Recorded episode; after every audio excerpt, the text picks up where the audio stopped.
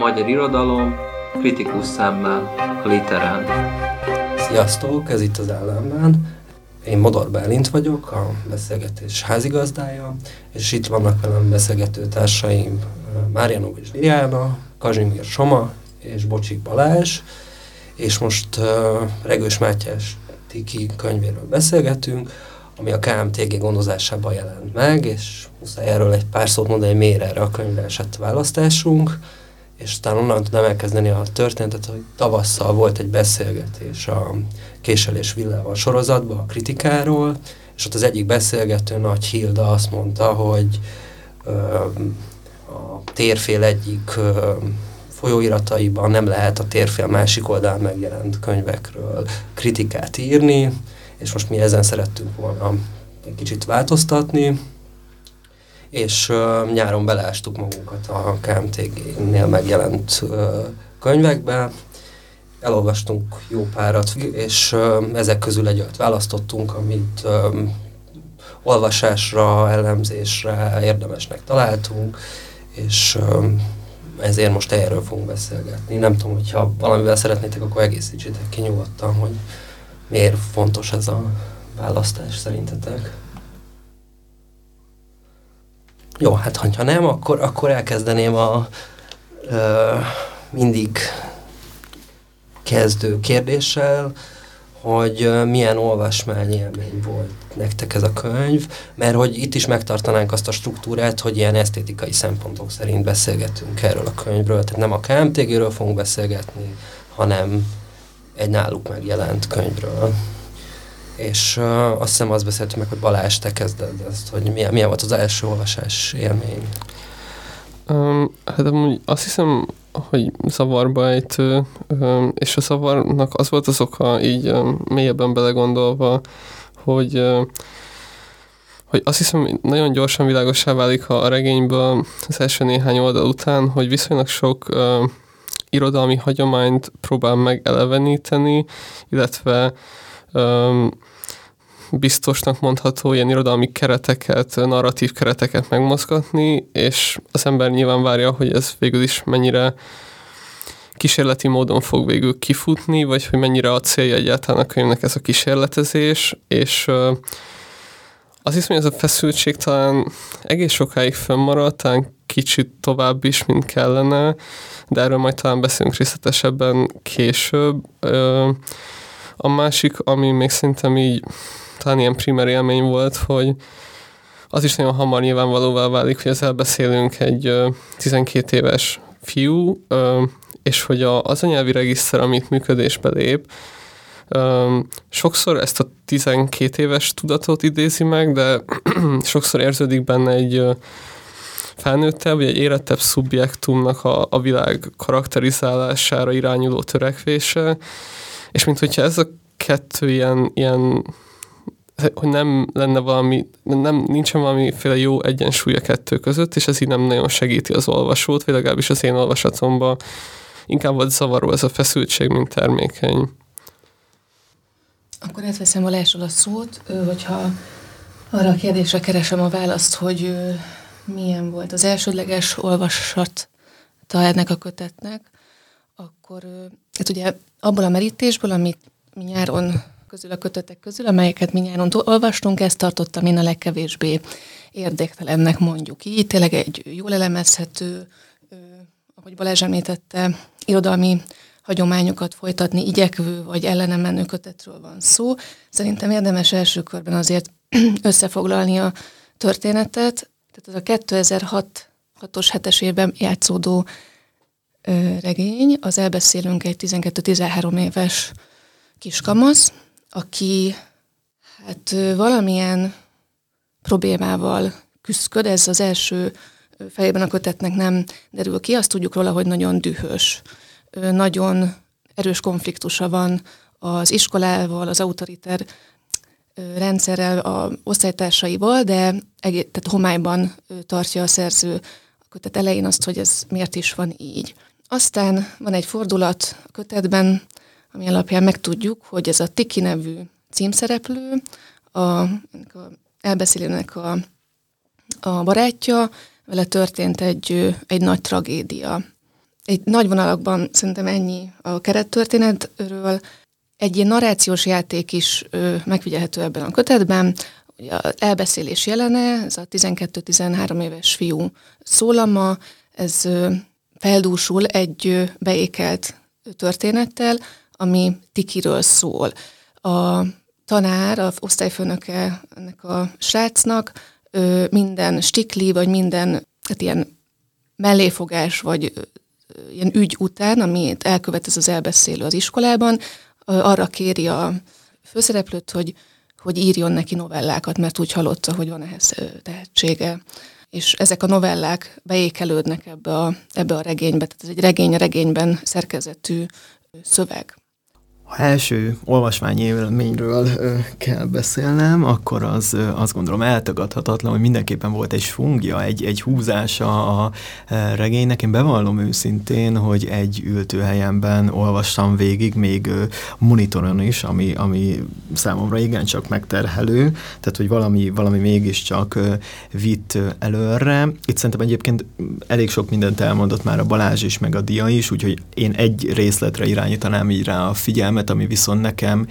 hiány érzetként tételeződött. Ez pedig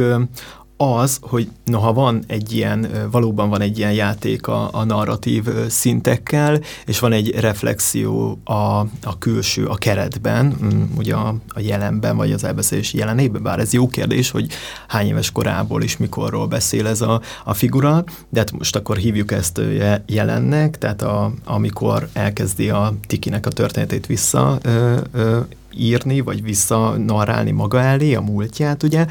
ott ebben a keretben nagyon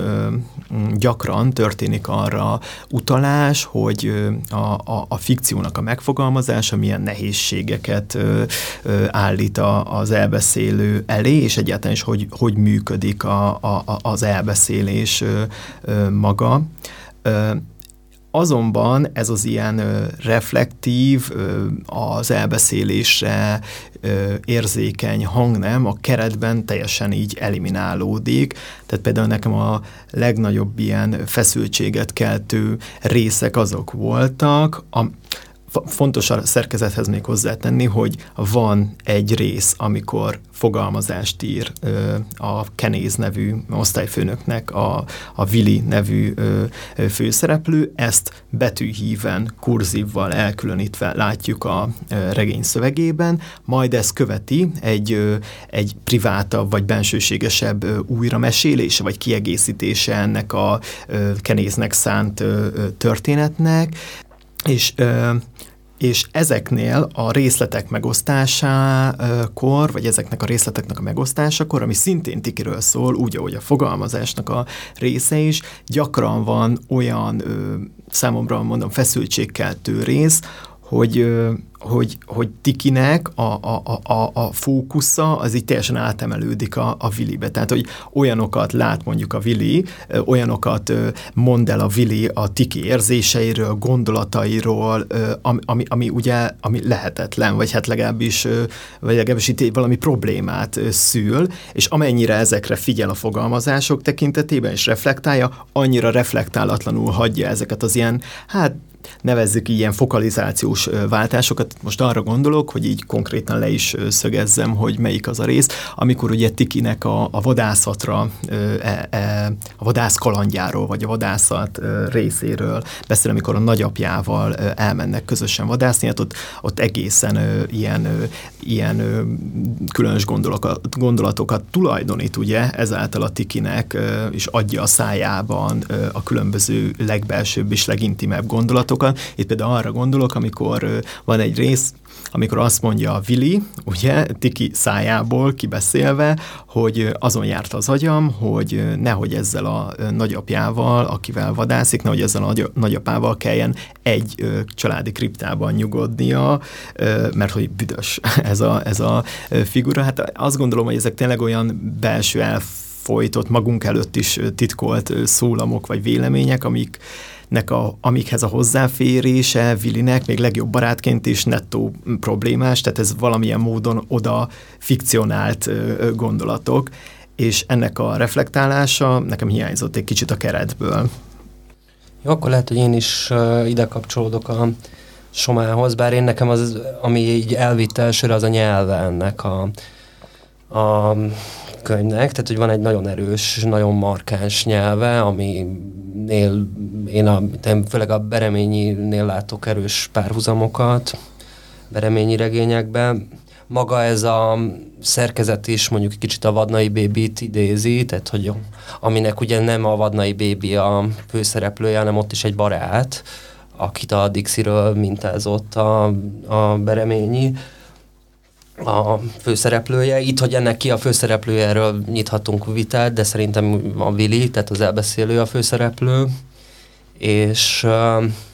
és akkor egy picit a szerkezetről beszéljünk, mert elsőre úgy tűnhet ez a könyv, hogy egy ilyen nagyon kanyargós szerkezete van, ami, ami egy ilyen nagyon szabad asszociációk mentén szerveződik néhol, mondjuk ez a bekezdések hogy kapcsolódnak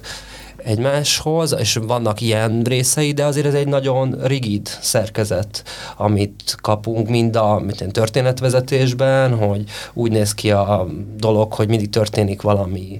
ö, bűneset, amit ez a fiú elkövet, ezért büntetésből neki írnia kell egy fogalmazványt, ugye ez van az első fejezetben, utána általában a fogalmazmányra reflektál, tehát hogy, hogy, hogy ott vannak ilyen esztétikai, meg ilyen ilyen írói problematikás bekezdések, majd utána jön a kiegészítés, amiben még többet megtudunk Tikiről, a barátról, majd utána meg megint megtörténik a bűntény, ami miatt kell írnia újra a fogalmazványt. És akkor ez így megy elég sokáig, tehát hogy most és az utolsó előtti alkalommal már nincsen reflexió arra, hogy, hogy ez mennyire volt pontos, mert ugye a pontosság az egyik szempont, a másik meg az igazság, hogy ő mennyire tudja tiki igazságát megmutatni, meg tiki valóságát, ez ugye ez lenne az egyik tétje ennek, és ebbe az igazságba és a valóságba megőrizni azt, aki, mint ugye a végén kiderül, meghalt, és nem csak őt, hanem ugye az Évit is, mert az Évi kapcsán mondja, aki Tikinek lesz a szerelme, mondjuk így, de hogy, hogy, hogy ezeket az összecsúszásokat, amit a Soma kiemelt, erre egy kicsit reflektál is a, a könyv, mert ezeket én is felírtam, hogy honnan a fenéből tudja a Vili, az elbeszélő, az, hogy Tiki mikor mit gondol, de mielőtt ugye belekezdene ő ebbe a feladatba, van egy ilyen, szintén egy kicsit ilyen, ilyen írói, műhelyes ö, fejtegetés, ahol azt írja, hogy főszereplő kell, ez kétségtelen. Picasso nélkül nincsenek kalandjai. Leginkább egy erős arcot akartam, aki sugárzik a történetből, akár egy bluesballada, veszett hőse, megmutatva az emberen keresztül a mesélőt és hallgatóját, elnyomott és elnyomottat, kenéz és én egy lélekben felemelő, mondhatom. Tehát, hogy, hogy, hogy ugye ebben már megjelenik egy kicsit az, hogy, hogy ez az igazság, ez hogy igazság, tehát hogy ez úgy igazság, hogy ő, a Vili azért valamennyire kiszínezi, vagy átszínezi, vagy, vagy értelmezi, vagy itt nem a valóságnak egy, mit tudom én, rigorózus, pontos, de hideg leírása, hanem egy nagyon érzékletes nyelven megragadva valami mélyebb valóság, ugye ez lenne a tétje a könyvnek, és ugye ez az eszköze, az egyik legerősebb eszköze a hasonlat, ami ugye egy ilyen faramúci dolog, mert egyszerre nagyon láttat, de a hasonlatban ugye elfelejtkezünk arról, hogy az azt jelenti, hogy ha valami hasonlít valamihez, az nem az, hanem az valami más, tehát hogy a különbséget meg, meg kitakarja. És, és én nekem valahogy így oldódott fel az, ez a probléma, amit a, a Soma mondott. Ugye a másik probléma, amit a Balázs emelt ki, és lehet, hogy erről még beszélhetnénk egy kört, ez a tehát én a szerkezetben nagyon éreztem a felnőttet, tehát hogy, hogy, hogy a mögötte lévő írót, a nyelvbe is nagyon éreztem, aki megcsinálja ezt a gyereknyelvet, tehát ez nem egy valódi gyereknyelv, meg nem is akar az lenni, hanem ez egy imitált gyereknyelv, szerintem egy jól működő imitációja a gyereknyelvnek alapvetően, tehát hogy, hogy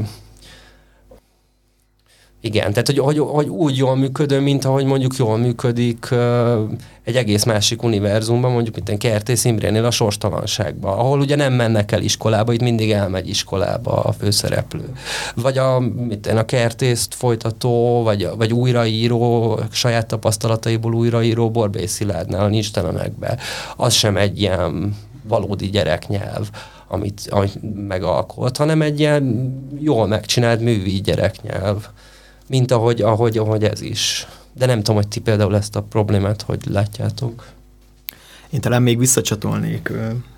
erre, amit mondtál, hogy igen, de ez ugye a, a fogalmazásokra vonatkozik, ez a probléma felvetés, meg a, a feladat, ö, ö, a, a, a még feladat előtt áll, azokra vonatkoztatja ezeket a dolgokat, hogy főszereplőkkel, stb. stb. Én arról beszélek, hogy történnek ilyen nagyon erős beleélések, vagy beleérzések a keretben is, ugye amikor kommentálja ezeket a fogalmazásokat, és mondjuk kifejti a, a teljességességebbé ez, ez nagyon csúnya szó volt, tehát a, a mélység, mélységét próbálja a fogalmazásnak még ö, bemutatni, amihez ugye a kenéznek nincs köze, erre, erre többször ö, ö, reflektál. Ez az egyik. A másik, hogy szerintem is egy nagyon jól ö, működő ö, nyelv ö, volt, ö, talán ez is volt az, ami engem vitt. Ö, ö, én is nyilván ez egy mimel gyermeknyelv, sőt nem is inkább egy ilyen szóbeli gyermeknyelv, hanem egy ilyen belső nyelv előtti, vagy ilyen félig meddig nyelvétett gondolat folyamnak éreztem ezt a dolgot, ugye elég ilyen asszociatív módon szerveződik. Én, amiben itt a feszültséget megint láttam, az az, hogy hogy ez a kétfajta nyelv nem különült el a fogalmazások és a keret ö, ö, tekintetében, mert még kívül a keretben jól működik, hogy ez egy mimel gyereknyelv, ugye a fogalmazás, mint egy autentikus gyerekfogalmazást keretezi ez a szöveg, és ott is ugyanezzel a nyelvvel találkoztunk. Lehet, hogy a téma feldolgozásában nem ugyanazzal a mélységgel, de ugye ez reflektálás, de nyelvileg szerintem nagyon, nagyon hasonlóan működik a, a betét, az, a, a szövegszöveg, az írott ö, fogalmazásként elénk tárt szöveg, meg a keret, amit ugye, tudom én, felfoghatunk egy ilyen belső gondolatfolyamnak is. De engem pont ez nem zavar, tehát, mm-hmm. hogy ahogy vagy én, mit én el tudtam volna képzelni, hogy ezek a fogalmazásokban vannak helyesírási hibák, vagy ö, rosszabb mondatok, vagy nem annyira megcsinált, hogyha ezek a mondatok, hogyha ez a dokumentum értéke lenne. De hogy itt ugye az van, hogy ez a nyelve van, van ennek a fiúnak, ez a, azokban a diskurzusokban tud gondolkodni, az, erről majd biztos, hogy fogunk beszélni, ugye van egy elég erős ilyen vallási metaforika megszáll, meg tehát ez előkerül ilyen reflektáltan is a történetben, amit ugye a gyerek elbeszélő tud, tehát hogy ez lenne az ő tudás szintje, és ehhez képest ugye a felnőtt regényíró, az meg ugye beépíti benne ugye ezt a trauma történetet, aminek egy ilyen elég erős ilyen pszichológiai szálla van, amilyen diskurzuson nem beszél ez a gyerek elbeszélő, hanem azon ugye mi beszélünk, akik olvassuk ezt a könyvet, és mi tudjuk ezeket a nyomokat így összerakni, hogy ez hogyan lesz trauma történet, és hogy ezzel a traumával mit kezd, és hogyan lesz a trauma történetbe bújtatott fejlődés, vagy felnövés regény ez a könyv. Hát engem ezért nem zavart az, hogy ez, ezek a nyelvek így összecsúsznak, de kíváncsi vagyok a többiekre. Ö, próbáltam én is megcsípni a szerzőt ilyen szempontból, hogy az a betét, ezek a novellák, amelyek Tikiről szólnak, azok mennyiben különböznek a kerettörténettől, stilisztikai szempontból, nyelvi szempontból, és én is ilyen egészen szoros, tehát hogy semmi, szinte semmi különbséget nem veszek észre. Az érvelésed szem, szerintem ez egy jó, jó érv, hogy végül is valamilyen különbségnek kellene lenni, viszont annyira kevés a tehát a megírás jelene, a kerettörténet, 12 éves fiú írja ezt a sztorit, és a, az elbeszélés jelene az annyira közel áll egymáshoz, hogy ez sem indokolná azt, hogy itt bármiféle különbséget kellene éreztetnie a szerzőnek. A másik az, hogy én nem éreztem azt, hogy itt egy felnőtt ö, tudásanyagát játékba hozó szöveget olvasnék, nagyon, szerintem nagyon ügyesen megcsinálta a szerző azt, hogy itt egyszerűen egy csomó slang fordulatot olvasunk, amit szerintem a magyar irodalomban nagyon sokan, nagyon mesterkélt módon tudnak megcsinálni, és szerintem ügyesen, ügyes. Tehát, hogy ez egy, egy szép dobás volt a szerzőtől. Szóval egy autentikus nyelvet működtet, és Szerintem például a pompásan buszozunk, vagy hát sorolhatnánk, ahogy a Melint is elkezdte ezeket a regényeket, vagy novellák, a füzéreket, amelyek gyerekperspektívából szólnak, tehát, tenget, tehát rengeteg ilyen szöveg van az utóbbi évek magyar irodalmában is, de például pompásan buszozunk, az az egyik truvája, vagy az egyik csavarja, hogy ott egy felnőtt szól, tehát ott nagyon erős az a, az a köztesség, ami a gyerekvilág és a felnőtt világ között van. Szerintem a regős egy autentikus kis tinédzser, tehát hogy nagyon autentikus módon működteti a kiskamasznak a, a szövegelését. Mert egy csomó duma is van, meg egy csomó szövegelés, meg egy csomó olyan, olyan szólam, ami mondjuk arról szól, hogy mennyire gyűlöli az osztályfőnökét. Na, szóval szerintem ez egy ügyes húzás volt. A másik, bocsánat, ezt a Bálinthoz kötnék olyan szempontból, hogyha itt a bereményt megemlítettük, akkor nekem a megáll az idő is eszembe jutott, és szerintem a kenéz az mondjuk a rajnáknak is megfeleltethető, tehát hogy vannak itt olyan előképek, olyan toposzok, amikkel nagyon erősen él, vagy nagyon, amelyeket nagyon erősen működtet a, a szerző, és az mondjuk kérdésként vetődött fel bennem, nem tudom, hogy ti mit gondoltok róla, hogy az e, előnyére válik ennek a kötetnek. Én nagyon sokszor éreztem azt, hogy mondjuk olyan rúgókra is jár ez a sztori, amit már ismerünk, ami ugyan tényleg van egy húzása a szövegnek, de, de mondjuk ilyen novumot nem nagyon fedeztem fel ö, benne. Ö, bizonyos, tehát hogyha e, eleve a műfajt tekintjük, ugye ez egy fejlődésregény, egy coming of age történet, hát nyilván a magyar irodalom egyik gravitációs pontja eszünkbe jut, az, iskola a határon, tehát regény a regényben is egyszerre BB és medve, és a medvekézirat ügye, tehát hogy egy csomó olyan előkép is itt játékba jön, ami nagyon ismerős, és nem vagyok abban biztos, hogy ezt nagyon eredeti módon oldott, oldotta meg a szerző, azt, hogy milyen módon viszonyul ehhez a hagyományhoz. Én igazából két módon akarok erre reflektálni. Egyrészt inkább a szerkezetről, amit meg Bálint kezdett el, lenne néhány gondolatom de előtte még csak gyorsan beszúrnám, hogy ha már itt így bedobáljuk, hogy kb. kiben mit indított el ilyen hagyományi szinten ez a dolog, nekem erős hívó szó volt, és itt már nem a gyereknyelv felől, hanem inkább tematikusan, vagy, vagy az elbeszélés helyzetéből adódóan mondjuk, a filmek közül a hosszú futó magánya, ö, illetve az atléta halála is egyébként nekem bejött, ö, mint elmondani valakinek az életét, akire amúgy nem biztos, hogy tudjuk, hogy pontosan mik motiválták meg, hogyan. Nyilván nagyon sok különbség is van, ö, inkább ez csak egy ilyen ö, hívószóként, főleg a futás, meg a sport, ami, ami itt is egy ilyen, mondjuk egy ilyen vezérelv, meg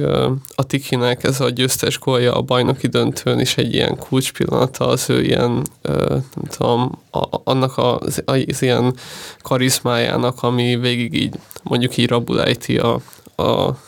Willit. A szerkezetről akartam azt mondani, hogy szerintem az itt izgalmas, és erre is már Bálint is utalt, hogy ugye van egy nagyon erős ö, ilyen vallási karaktere, vagy ilyen eszkatológikus aláhúzottsága a regénynek, és hogy nyilván a Tikinek ezek a kis történetek, amik, mint amiket a Willi ír, ezek a fogalmazások nyilván valamilyen értelemben ilyen evangélium-szerűen is olvashatóak. Ö, egyrészt az ő mondjuk az, hogy mártír halála kapcsán is, vagy, vagy hogy na, azt hiszem, hogy ez egész explicité válik, hogy ez egy ilyen mártír történetként van a Willi felől olvasva, vagy ő nagyon sokszor úgy értelmezi, és uh, itt ebben az is egy, szerintem egy ilyen bravúros dolog, hogy ahogy folyamatosan ezeket az ilyen ö, csíntevéseket elköveti az iskolában ebből a haragból, meg feldolgozatlan gyászból ö, fakadóan, ö, folyamatosan büntetésért megy, gyakorlatilag megy, megy ö, ez egy házhoz megy a pofonér valamilyen értelemben, és ö, ugyanez ismétlődik meg ebbe a zánka világban is, amikor a Tiki folyamatosan büntetésbe kerül azért, hogy az évivel lóghasson. Szóval van egy ilyen párhuzam, hogy mind a ketten belemennek ezekbe a játékokba azért, hogy, hogy hát nem tudom, befejezzék a saját történetüket valamilyen értelemben. És uh, itt még csak annyit szúrnék be ez a ez evangélium kapcsán, hogy ott is nyilván az érdekes, hogy, hogy, hogy tudom követni azt, akinek megírom a történetét, hogyha újraélem azt, amit ő csinált, vagy hogyha valamilyen más módon belsővé teszem az ő tanításait, és, és azt alkalmazom valahogy az életre, ami már egy ilyen nyíltabb teológiai kérdés, és ezáltal nem, nem játszik annyit a regény, de hogy itt is bejön talán az, hogy, hogy a legegyszerűbb módja annak, hogy valaki, aki ilyen, ilyen mártír utat járt be, annak végül is csak az életét kell elmondanunk, mert abban ugye benne van minden, tehát hogy sokat nekünk nem kell magunkból beletenni, hanem hátra kell lépnünk, és az ő életét kell a saját teljességébe felmutatni, mint ahogy mondjuk így a, az evangéliumoknak is talán, mint hogyha ilyesmi lenne a, a célja valamilyen értelemben, de közben ugye teljesen konstruált, mert hogy ezek a narratívák versenyeznek is egymással, meg egymás hitelét is kezdik ki, akár Bibliában is,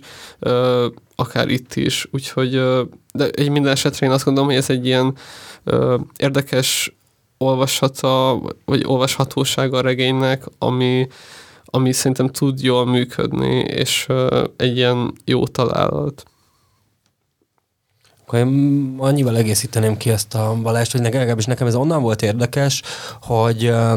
itt van ez a főszereplőnk, aki az elbeszélő, az Erdős Vili. Ő egy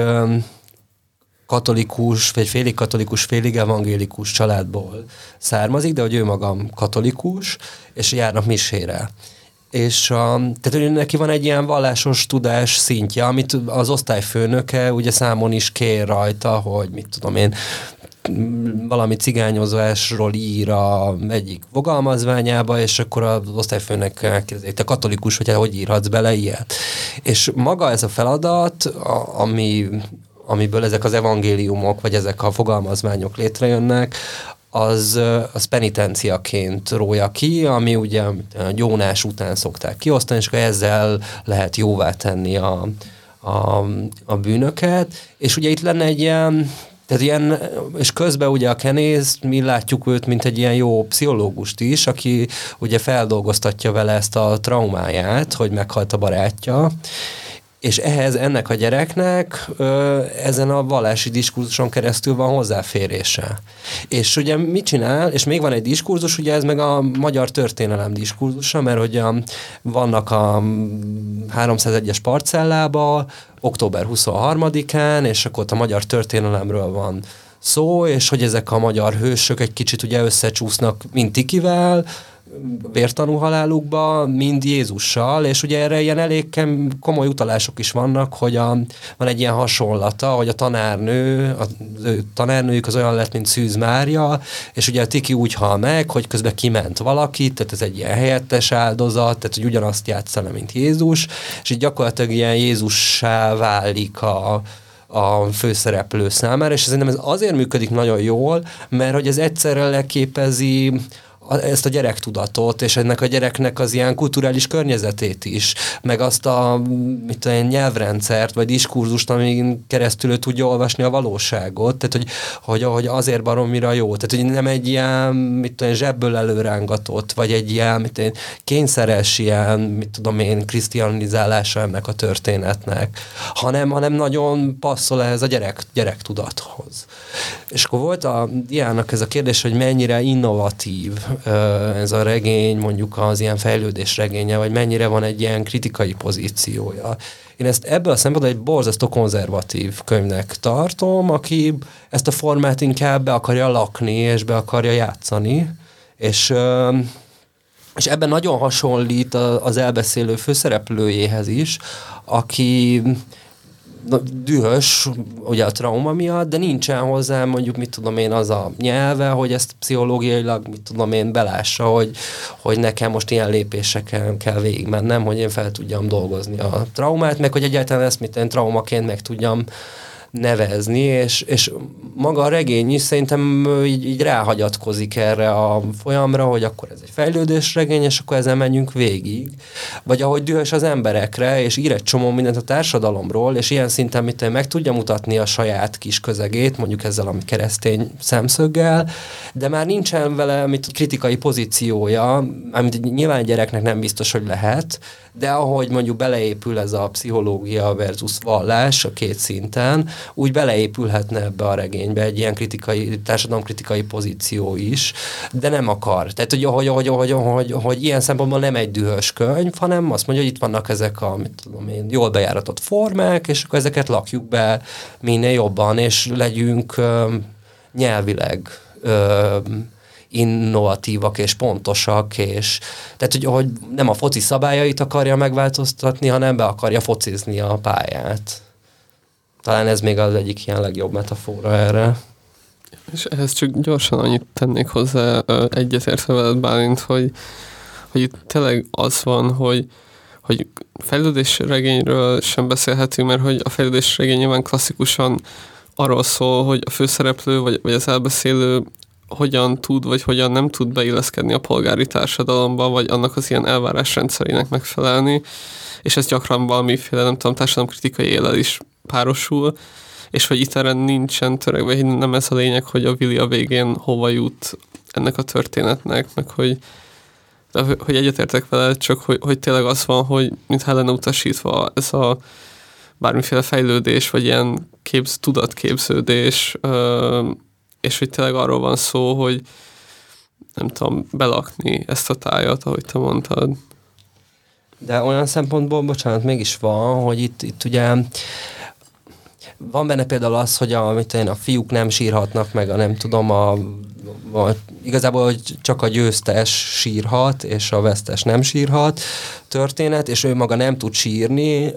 ami után meghalt a, a Tiki, és így nem is tud valahogy belőle kijönni ez a feszültség. Ugye sírás helyett egy ilyen férfias versengő választ talál, hogy ír róla, ugye, ami itt nála szintén egy ilyen egyéni, individuális versenypozíció, ahol ő,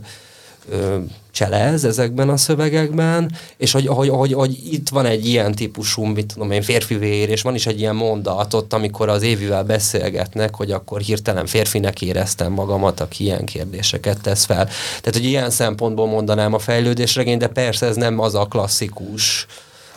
működése, amiről Balázs beszélt. Ezzel kapcsolatban a Válintal tudok menni. Bizonyos szöveghelyek azt erősítik a kötet végén, hogy itt egy olyan típusú fejlőd, egy ilyen nagyon klasszikus évet bejáró fejlődésregényről van szó. Ő azt írja konkrétan a, a, a szerző, hogy a, a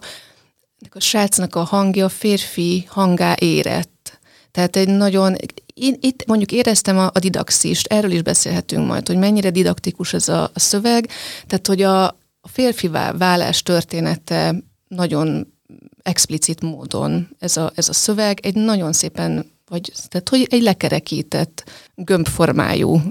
alakzatot kapunk itt a, a, a regény végén.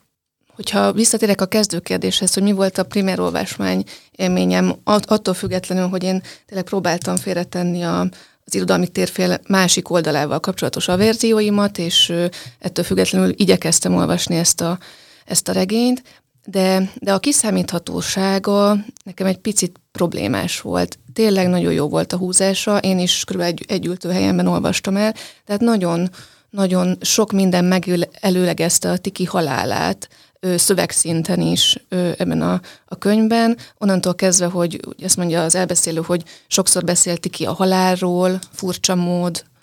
vagy itt a, ennek a srácnak a Tiki problémás ö, családi viszonyairól is szó esik, és ö, egy helyen azt is mondja Willi róla, hogy a Tiki már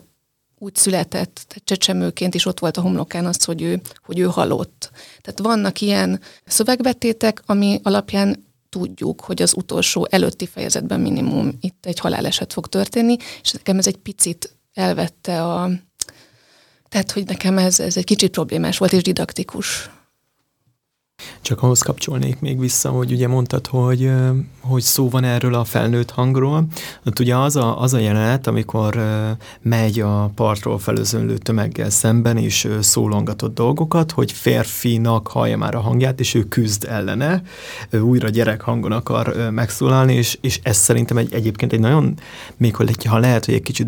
didaktikus is, de ez egy nagyon szép sűrű jelenet szerintem, mert egy ilyen, egy ilyen köztességben van ugye ebbe a váltakozó csúszkáló hangba a felnőtt és a gyerek között, és mind a kettő ilyen identitás, vagy mind a kettő ilyen ö, ö, része ö, traumát, vagy hát pontosabban ö, csorbát szenved. Ugye egyfelől ott van a gyermek, ö, aki, akinek a haláleset az még a fantázia a világ szétrebbenését is jelenti, hiszen inherens része volt az ánka világnak a tiki, tehát hogy tiki itt mint egy ilyen játékrontó is feltűnik, elrontott a játékot, másfelől a felnőtt ténye is ugye egy, egy, egy traumát, egy traumát szenved, ami, amit visz, visz magával. Szóval szerintem ez egy szép sűrű jelent. Ennyit szerettem volna csak ehhez hozzátenni.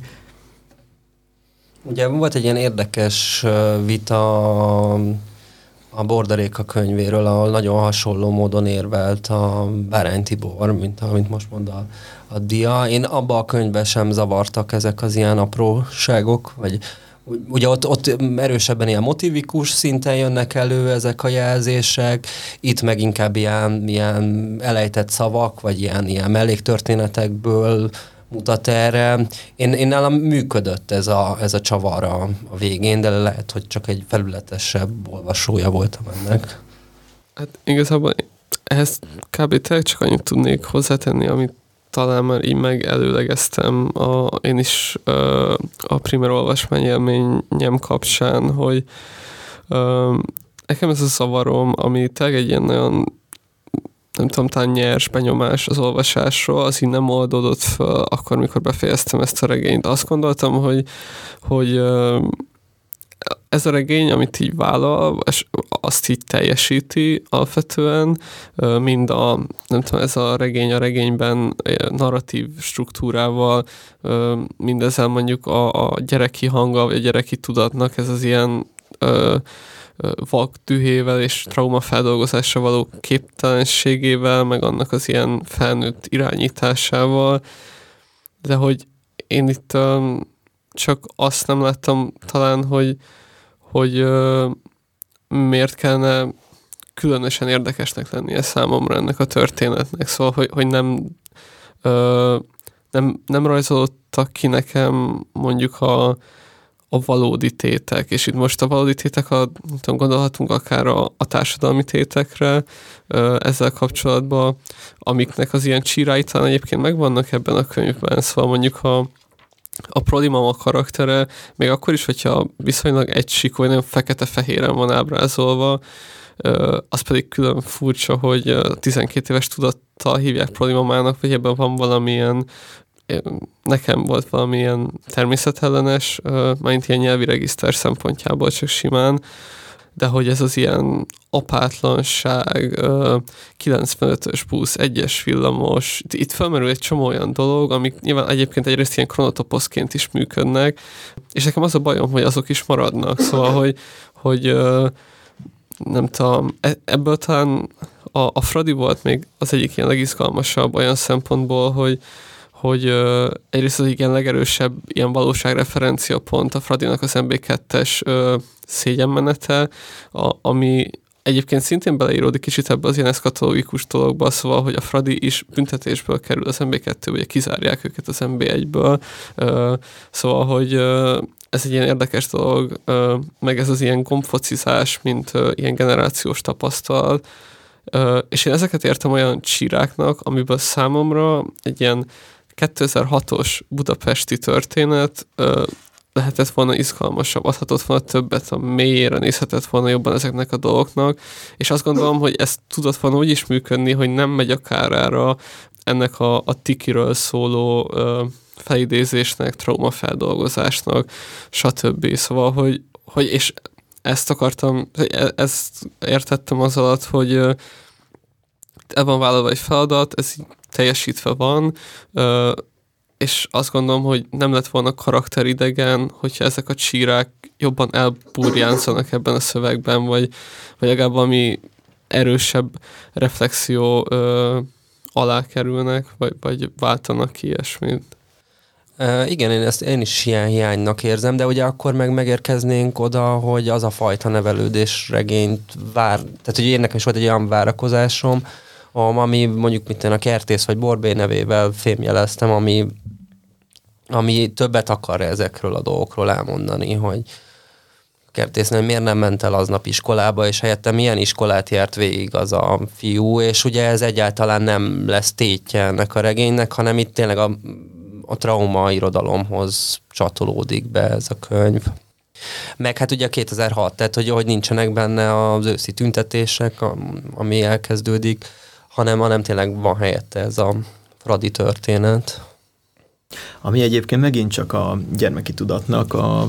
megképzése valahol nem, aki, akinek vannak fókuszai, akinek vannak dolgai, amire rezonálnak, és, és a Fradi az ő ilyen világértését, vagy a világfigyelését, vagy ezt az optikáját annyira erősen megfertőzi, vagy, vagy kitölti, hogy, hogy vak,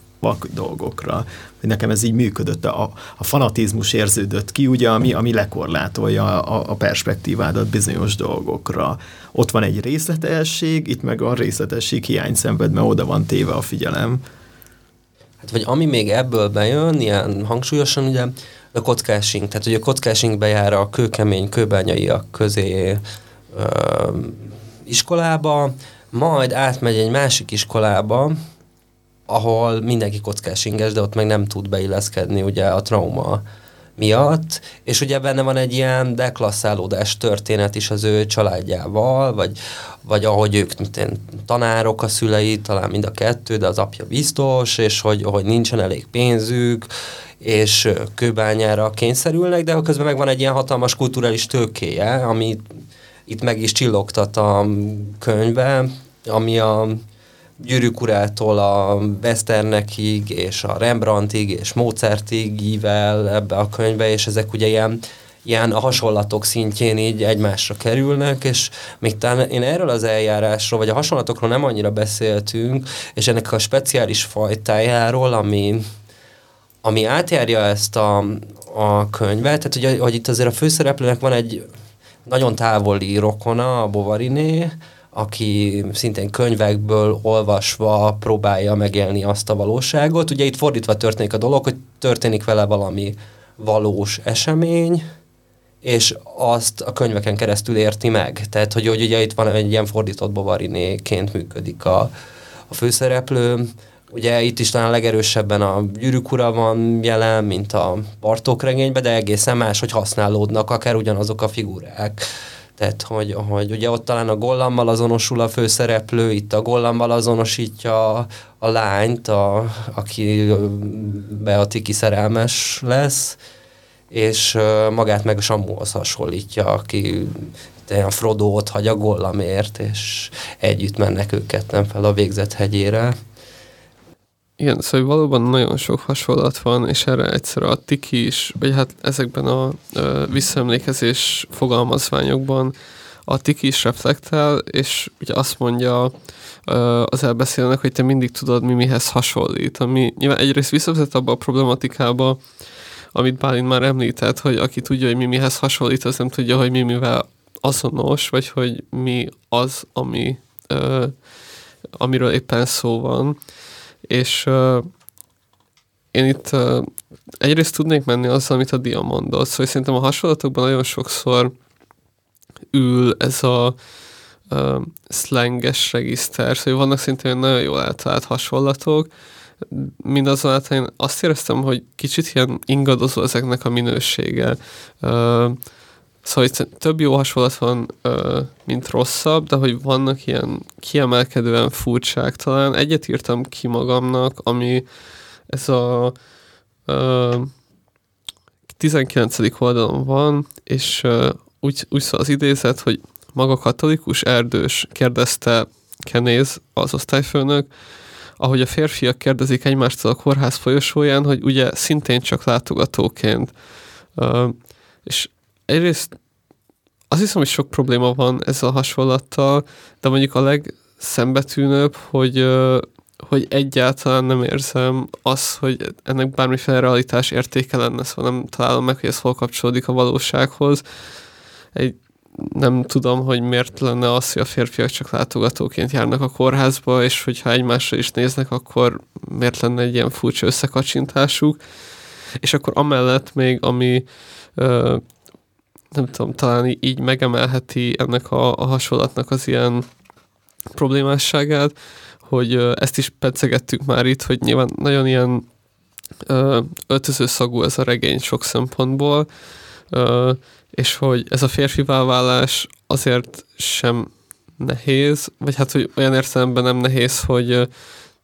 hogy ez egy ilyen szükségszerű dolog, hiszen konkrétan nagy rész azért csak férfiak vannak ebben a regényben, szóval hogy nehéz másnak lenni ebben az értelemben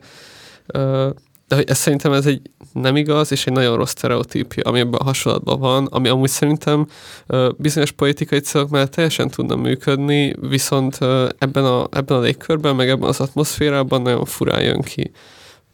Nagyon örülök, hogy, hogy ezt a szövegrészt idéztem. Balázs, egyrészt a, eredeti kérdésre visszatérve, ö, szerintem a hasonlatok esetében a legkönnyebb nyakon csípni a szerzőket, aki ügyesen ö, ír le, vagy ö, kreál hasonlatokat, az, az annak jó pont, és a Regős Mátyás kapott egy jó pontot, vagy sok jó pontot, mert tényleg vannak nagyon szellemes fordulatai is. Ö, viszont ez volt az a szövegrész, ami kapcsolódik más ügyhöz, ami nekem problémás volt a kötetben. Eleve persze az, az gond, hogy nincs realitása. Tehát, hogy ez, hogyha elképzeljük ezt a jelenetet, akkor nem nagyon világszerű az, a, amit látunk. Másrészt a férfiasság, mint, hát, hogy is mondjam, vagy hol kezdjem. Szóval, egyrészt ez a általatok is említett Zánka világ, ami egy ilyen idilli környezete a gyerekeknek Balatonon. Itt azt mondja az elbeszélő, hogy ez a, ennek a Zánka világnak a vezetői fiatal és nagyra vágyó férfiak voltak, egy, egy programpont, tehát erről beszélünk. Másik az, hogy az egyetlen női szereplő, vagy hát kislány, az az Évi nevű, aki nyilván nem véletlen a névválasztás, Éva, tehát arhetípus, aki egy éteri lény, aki, aki nagyon sematikus módon ábrázolódik ebben a ebben a szövegben. Jó, persze van az anyuka, meg van egy szintén éteri tanítónő, de rajtuk kívül nagyon más minőségeket a nők kapcsán nem érzékelünk. És ami, és ez már a recepció ügye, az Alföldben megjelent egy kritika a kötetről, mert azt mondja a kritikus, hogy idézem, elsősorban az ottlik örökség miatt a tiki a legférfiasabb magyar próza, amit az iskola óta olvastam és itt persze én gondba vagyok, nem férfi olvasóként, hogy ez vajon, ezt vajon milyen, ezt hogy, hogy értelmezzük ezt a mondatot? Kérdezem tőletek férfiaktól. Én nem biztos, hogy erre, ennek a mondatnak az értelmezésére most nagyon gyorsan bele vágnék, de hogy amit pedzeget a dia, ezt én is éreztem meg, hogy milyennek írja le a férfit. Tehát, hogy, hogy, hogy amit egy kicsit úgy pedzegettem más tekintetben, hogy itt van egy nagyon individualista valaki, akinek, aki dühös, aki küzd, tehát hogy itt, itt a verseny az egyik ilyen mozgatórugója, meg a,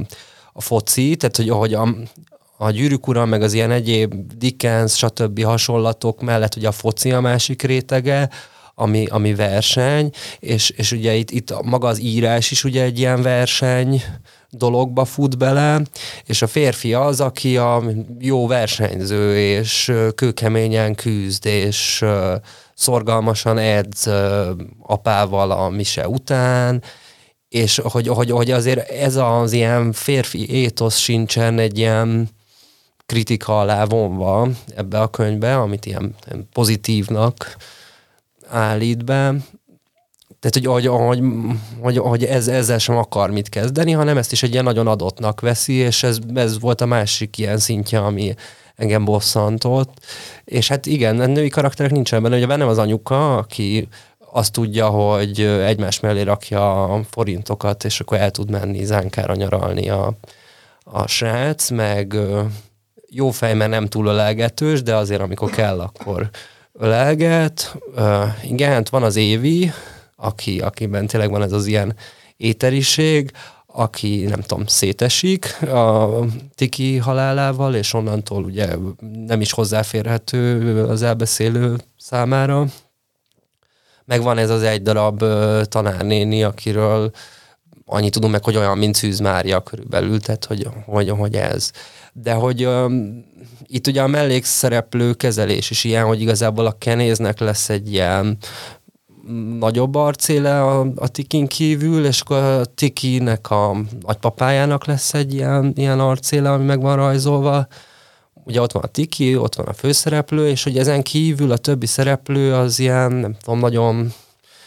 egyáltalán nincsenek kidolgozva, és hogy, hogy ugyanígy elbánik a, a Bobby nevű dagi fiúval, aki egy kicsit kevésbé, de ugyanígy elbánik a Ferivel is, akivel ugye az első pillanatban, nem tudom, verek, verekedni akarnának, vagy a Feri meg akarná őt verni, majd utána később jó barátjuk lesz, és ő játsza el az ellenfél szerepét már a számháborúban a végén, de ugye az már egy ilyen baráti mérkőzés. Tehát, hogy, hogy ezek a karakterek egyáltalán nincsenek kidolgozva. Tehát mind, mindegyik egy ilyen sablon azért, hogy mit működjen a főszereplőnek ez a trauma története, és, és, és az ő tiki megélése. Ja, de hogy itt, itt tényleg ez az ilyen, tehát a nőkről nem nagyon mond semmit, és amit mond a férfiasságról, az is hát nem biztos, hogy egy ilyen férfi szerepet akarnék én feltétlenül belakni, ahol mondjuk te nem lehet sírni, ahol mindig győzni kell, ahol mindig keménynek kell maradni, és stb. stb. Még csak annyit tennék hozzá így a női karakterek kapcsán, hogy, hogy ez az ügy akkor is furcsa lesz, amikor a traumafeldolgozásnak talán kettő módját látjuk, zárójel, hát ilyen ja, mondjuk azt, hogy zárójelesen látjuk az egyiket, hogy ez az EVA, aki nem nagyon beszél a történtekről, nagyon magába zárkózik, de ezt is kicsit ilyen enigmatikusan tudjuk meg a regény vége felé, és uh, ugye ő lenne a történetnek a másik hiteles narrátora, hogyha el tudnám mondani, vagy hogy itt tudnának ugye versenyezni ezek a narratívák egymással, amit te is említettél, hogy az írás is mint versenyelnik meg, de ebben a versenyben az évi ki van zárva, neki nincs is nyelve erről beszélni, ami egyébként olyan szempontból nem mondom azt, hogy, hogy el van rugaszkodva a valóság talajától, hogy, hogy az oktatási nem tudom, a rendszernek az ilyen uh, nemi mintái, amiket így kiosztanak az ilyen szorgalmas lányokkal, meg a rossz fiúkkal, és hogy ezeket is így értékeli a rendszer. Ez, ez egy teljesen elképzelhető dolog, hogy ö, általános iskolás lányok hallgatnak a traumákról, általános iskolás fiúk szétverik a WC-t utána, és hogy van egy ilyen aktív-passzív felosztás, amit támogat alapvetően mondjuk a, a nemi sztereotípiák általános iskolai manifestációja de hogy közben itt az van, hogy, hogy fel sem merül, hogy az Évi egyáltalán megszólalhatna erről a dologról, vagy hogy valamiféle párbeszéd lenne. Ugye az van, hogy elmegy egyszer meglátogatni az Évit, ezután és akkor így mondják a szülei, nem nagyon beszél, bemegy hozzá, nem nagyon beszélnek, és ő utána úgy jön ki, hogy na jó, akkor oké, okay. és nem, nem akarok többet az évet. Kb. van egy ilyen mondat is utána, hogy, vagy, hogy megkaptam, amiért jöttem, vagy hogy ilyen ilyesmi, és hogy ez is így bezárul gyakorlatilag a kör, amit szerintem tényleg csak annak a tükrében furcsa, ahogy az egész regény kezeli mondjuk a női karaktereket, amennyire tényleg nincsen hangjuk egyébként. A problémamának is nyeszörgései vannak konkrétan, a Vili anyukájának, meg ilyen nem tudom, nem tudjuk kifizetni, mert nincs pénzünk. Meg, vagy ha igen, akkor meg én adom a pénzt, és kb. ennyi. Hát sőt, még ott az évinél azt is mondja, hogy nem tudtam meg semmi újat az évitől. Tehát, hogy, hogy, hogy, még amikor beszélni is tud, akkor sem tud újat mondani, de ugye csak annyiból érdekes ennek az elbeszélőnek az évi, hogy ő hozzáférjen a tiki igazságához, és ő ugye ott jelenik meg az, hogy ezt a sportteljesítményt, az írást, ezt ugye azért is, tehát az éviért is csinálom, azt, amit írok, tehát, hogy, hogy így őt is meg tudjam őrizni abba az igazságban, ami ugye e, halványodik, mert hogy, hogy fel, elfelejtik Tikit, ugye erről az Évi tud beszélni egy kicsit, és a, a főszereplő is ezt leírja, hogy, hogy ő is elfelejti. Tehát én nem úgy tudok segíteni, hogy én beszélek vele, hanem úgy tudok segíteni, hogy én egy ilyen sportteljesítményt csinálok, heroikusan érte is, hiába kéri, nem kéri, igazából nem tudjuk, hogy kéri-e, nem tudjuk, hogy eljut-e hozzá ez a szöveg, tehát hogy, hogy ez is egy ilyen, ilyen érdekes viszony, ami így megképződik benne az évihez, aki ugye ebbe a történetben sem tud más lenni, ugye a férfivé vált fiú szemszögéből, mint egy ilyen passzív, megmenteni való nő. Tehát, hogy ebbe is ez a nagyon erős séma előjön. A heroizmus szóra én most kicsit rákattannék,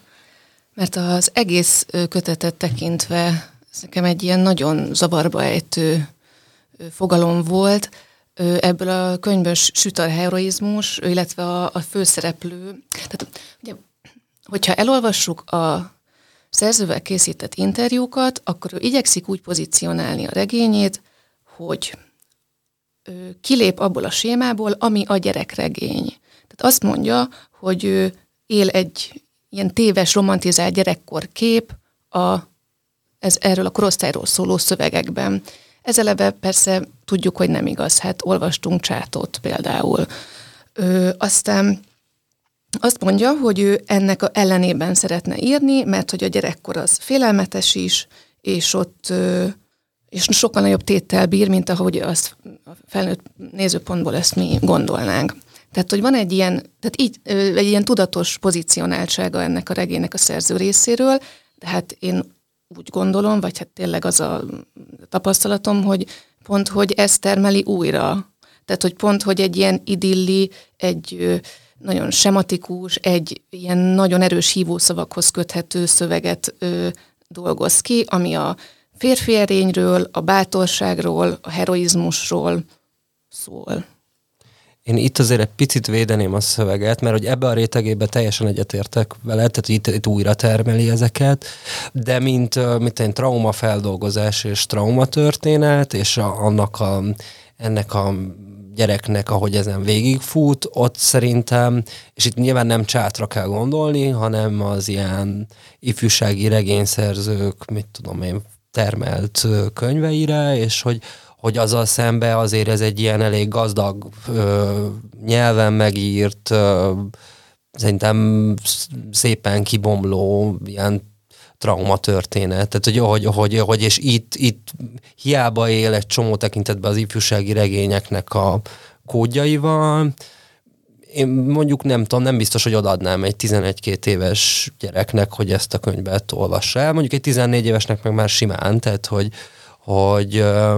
és, és hogy, hogy működik is úgy, és, és ebből a szempontból szerintem kiátsza ezeket a, a szövegeket. Igazából jó is, hogy mondod az ifjúsági regényt, mert hogy, hogy egyrészt ez egy ilyen személyes esztétikai, nem tudom, mondjuk elv, de hogy én azt gondolom, hogy jó ifjúsági regény az, ami a felnőtteknek is nagyon sokat tud adni, szóval van egy ilyen nagyon erős felnőtt fel, felnőttség felé olvasata is, és hogy mind a kettő egy ilyen érvényes dolog.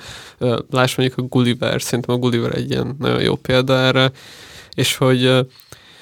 ez a könyv azért nyilván az ifjúsági regénynek az ilyen paradigmáit mozgatja, szóval, hogy ajánlja magát aként olvasni, de te ugye említetted is, hogy még egy 12-3 éves gyerek kezében nem biztos, hogy odaadnád, és sem egyébként alapvetően, de hogyha ha nem gyerekeknek adom oda ezt a könyvet, hanem felnőtteknek, akkor a felnőtteknek meg kicsit, mint hogyha újra termelni ezeket a káros sztereotípiákat, amiket most így említettünk, mert hogy egy ifjúsági regényben nyilván megvan az, hogy, hogy ahogy növök fel, nem tudom, fantáziát termel az irodalom a világról, és hogy máshogy kezdtem el látni a viszonyokat, amiket eddig láttam. És ez eddig rendben van de hogy, hogy egy ifjúsági regényként pozícionált dolgot, főleg felnőttek felé pozícionálva, már felvethető az az ilyen morális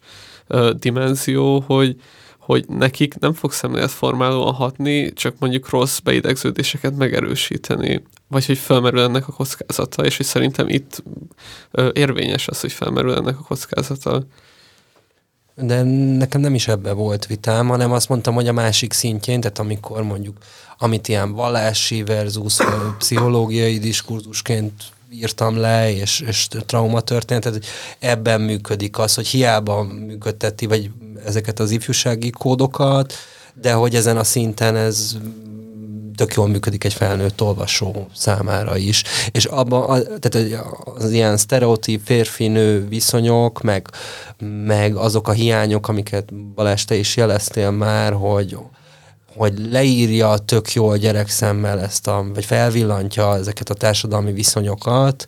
de ezzel nem akar semmit se kezdeni, maga a regény, tehát nem feltétlenül a gyereknek kéne valamit kezdenie. Tehát, hogy, hogy, hogy ezekben látom azt, hogy,